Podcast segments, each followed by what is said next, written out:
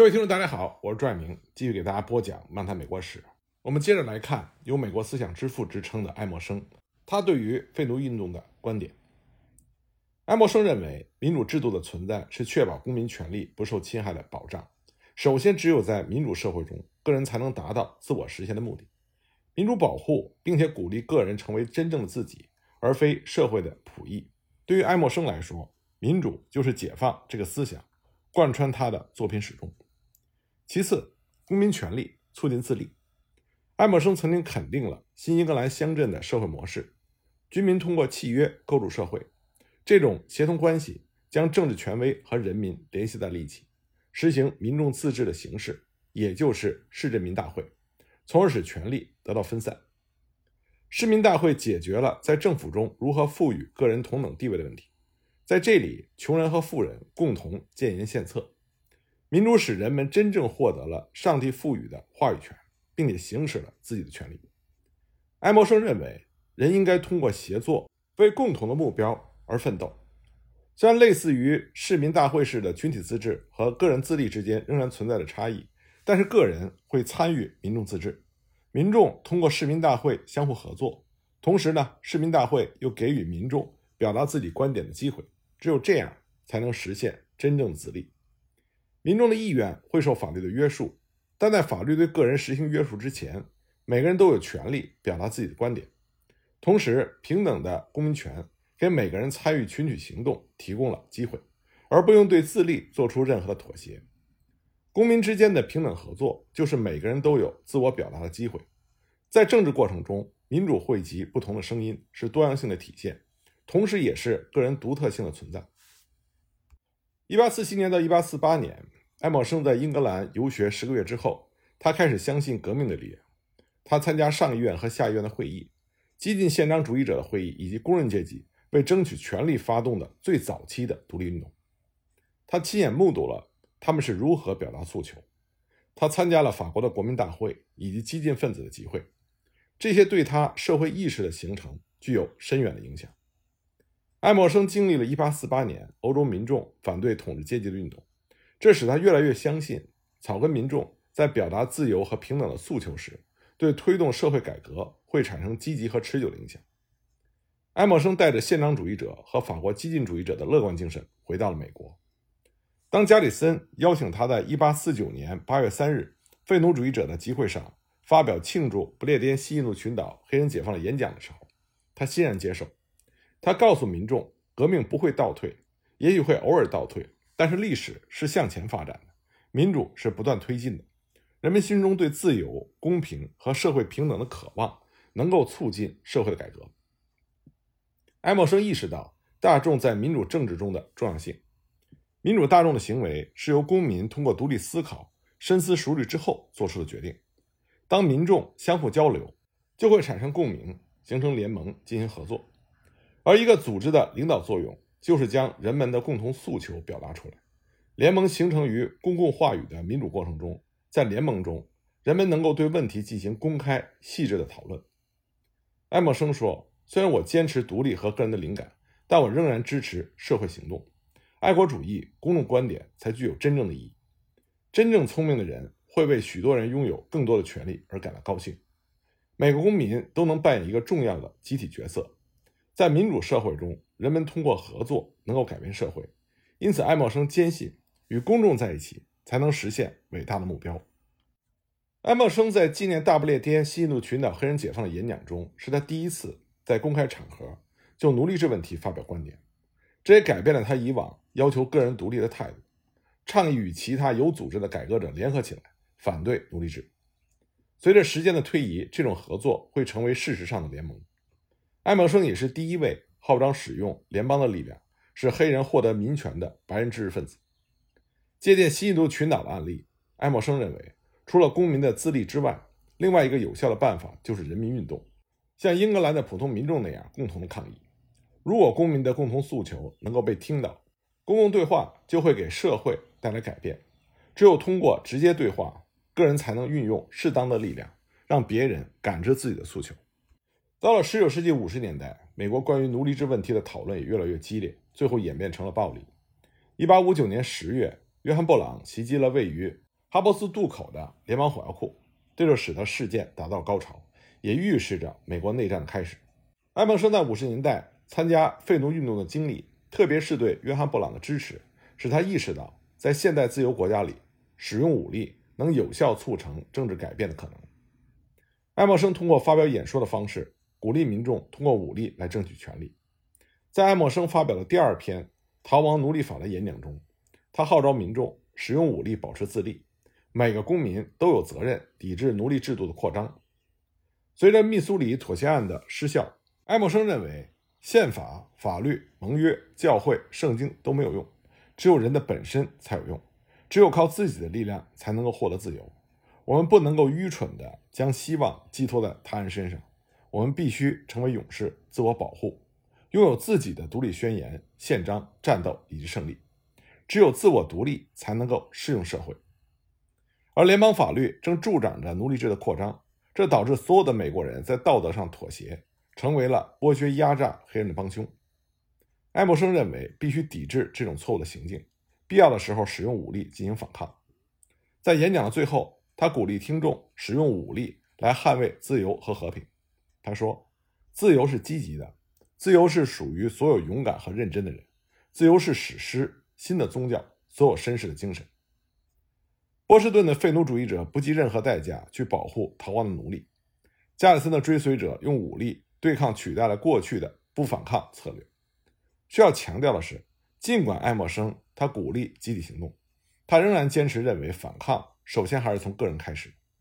他说：“火药的发明使强者和弱者处于同一起跑线，它并没有任何的区别。不论他们使用什么样的武器，勇敢和好的判断力都能发挥作用。我坚信人的财富是他自己本人。”爱默生在演讲中还提到了在争取黑人解放的过程中采取军事手段的必要性以及军事优势的实用性。他提出了给奴隶必要的补偿。一旦解放了他们，在我们军队周围的奴隶就会向我们靠拢。内部的奴隶在一星期内就会知道机会给他们提供了什么样的权利，以及他们将来的权利。对于爱默生以及其他的废奴主义者来说，他们的诉求就是彻底废除奴隶制，因为奴隶制是一切冲突的根源。如果奴隶制存在于我们的政治中，它将永远与我们的社会不协调。因此，无论怎样，我们都要结束这一体制。而且，爱默生认为废奴主义者应该马上行动，否则那些等待失败或是税收失去耐心的人就会急于寻求和平。什么样的和平在这个时期都很容易会被取得，他们就会让步，放弃解救奴隶。过去半个世纪的煎熬又会成为一个新的长期的折磨。一旦黑奴获得解放，南方人原子式的社会构成就有可能得到改变。这种办法会给社会带来持久性的改革。爱默生的权力思想是主张个人自立，加强个人之间的相互合作，同时呢，坚持在争取权利的过程中，必要时使用武力。爱默生将他的权力思想运用于他的政治实践活动中，他不仅通过发表政治演讲来传播他的思想，还积极参与到相应的政治活动中，极大的鼓励了当时的废奴主义者，并同他们一起推动了废奴运动的发展，为奴隶寻求解放。争取自身权利做出了贡献。爱默生之所以被称之为美国思想之父，并且赢得了作为美国的圣贤和先知的名声，这和当时美国的巡回演讲体系有着很大的关系。从19世纪最早的那些日子起，公共演讲就成为了美国文化生活中的一个关键性的特征。美国公共演讲的风潮起于华盛顿·欧文，当时他曾经建议聘请英国诗人卡贝尔来美国演讲。给美国文学以推动力，并给公众的品味以正确的引导。因此，从1815年起，在纽约、波士顿和费城，演讲就成为了一种深受欢迎的娱乐形式。不过，直到1826年之后，霍尔布鲁克他发起的学员运动，这才使得公共演讲这个习惯蔓延到了全国各地。那霍尔布鲁克他就发现，公共演讲的这种形式是让这个不断扩张的美利坚民族接受教育的最佳方式。所以呢，他就把推动公共演讲这种形式的学员活动在各地纷纷的开办。到了19世纪30年代末，几乎每一个重要的城市都有了一所学员，他们有自己的周报，叫做《学员家族》。而且呢，他还主办年轻人的商业图书馆，以及辩论协会，他的目标对准的就是年轻的未婚男性。他希望这些人能够远离大街，远离酒馆，可以提高自己的商业事业和他们的道德水准。那么，对于学院运动来说，爱默生他就是最理想的魅力之星。爱默生他是反精英主义者，他认为美国文化必须是平等主义的、民主主义的，在文化领域就像在所有的领域一样，自立自助是至关重要的。这里顺便提一句，爱默生是生于1803年。逝世于1882年，卡尔马克思生于1818年，逝世于1883年。所以，卡尔马克思和爱默生是同一个时代的人。而爱默生在美国的一些实际经历，屡次三番的和马克思在欧洲所提出的资本家的真面目相抵触。比如，马克思曾经说过，美国的业主和经理必定会反对他们的工人追求启蒙。但是，当爱默生在1851年来到匹兹堡的时候，商家们都早早的打烊，好让自己的年轻职员们能去听他的演讲。爱默生从来没有提及过阶级斗争，他也从来没有宣扬过工人、店员去反抗业主和资本家。爱默生他强调的是，知识再加上道德品格，往往会促进商业的成功。很多第一次出席他演讲的人。本来觉得自己会被这位赫赫有名的哲学家和思想家给讲糊涂，但他们很快会发现，爱默生所宣讲的那些东西，在他们看来都是常识。当然，《新兴大提报》曾经把爱默生描述为像一位善良的老祖父翻阅他的圣经一样谦逊而又质朴。爱默生就像是一位非凡的制造商，他专门生产一些简短的格言和精辟的警句，其中有一些家具。因为真实而深深打动了他的听众。比如他说过：“每个人都是消费者，也应该是生产者。生活就是寻找力量，固执己见是心胸狭小之辈的魔障。”而他这些通俗易懂的格言，自然就进入到了美国大众智慧的公共库存。很快，听爱默生的演讲就成为了美国文化渴望和品味提升的一个可靠的标志。对于数百万的美国人来说，爱默生就成为了思想者的化身。正是爱默生，他让美国人以追求金钱一样的热情，开始追求道德和精神上的进步。这也是为什么爱默生成为了美国的思想之父。而思想界的进步，自然就带动了美国文学界的进步。美国开始涌现这个民族引以为骄傲的文学家，比如说写下《红字》的霍桑，比如说。出版《草叶集》的惠特曼，而在那些像雨后春笋一般涌现出来的文学作品中，有一部书，更多的是因为它的政治影响，而不是因为它的文学品质而显得格外的醒目。这就是汤姆叔叔的小屋。这本小说最初是在《民族时代》上连载的，1852年3月20日才以书的形式出版，第一周就卖掉了一万册，到了年底。一共销售了三万册，英国的销售甚至更加的火爆，十二个月内就卖出了一百二十万册。小说的作者是哈里特·比彻斯托，这位女作者她来自于康涅狄格州一个教师和牧师的家族，她本人也嫁给了一位牧师教授。在作为一个作家的同时，她也和美国、英国她那个阶层的许许多多的家庭主妇一样，要操持她的家庭。在汤姆叔叔的小屋引爆之前，他虽然已经奠定了深受欢迎的名声，但是《汤姆叔叔的小屋》这本书巨大的爆发性的影响力，也让斯托夫人自己深感惊讶。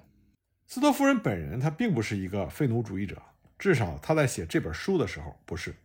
她对南方也所知甚少。关于奴隶制，她唯一的一次直接经历，就是对肯塔基州的一次短暂的访问。那时候，肯塔基州是一个边境州。所以，斯托夫人她关于奴隶制的见闻，似乎大多数是来自于黑人的女仆们，来自于废奴主义的文学作品。直到这部小说受到了愤怒的南方人的挑战，斯托夫人才在他弟弟的帮助下，开始梳理报纸上来自南方的实际法律案例的报道。其结果就是一本二百五十九页、印得密密麻麻的素材汇编，题目是一把打开汤姆叔叔小屋的钥匙。这部书出版于1853年，它表明小说所控诉的残酷和不公正，实际上远比斯托夫人他想象的还要严重的多。到了这个时候，这本书已经不再是纯粹的畅销书了，它还是一种现象。它在英国的销售尤其有意义。当1853年斯托夫人到英国访问的时候，他已经被英国所有的社会阶层奉为名流。但事实是，英国人在急不可耐地抓住这个机会。把美国人当作是道德嫌疑犯来对待。这本小说在英国的成功，也为后来二十世纪反美主义大厦奠定了坚实的基础。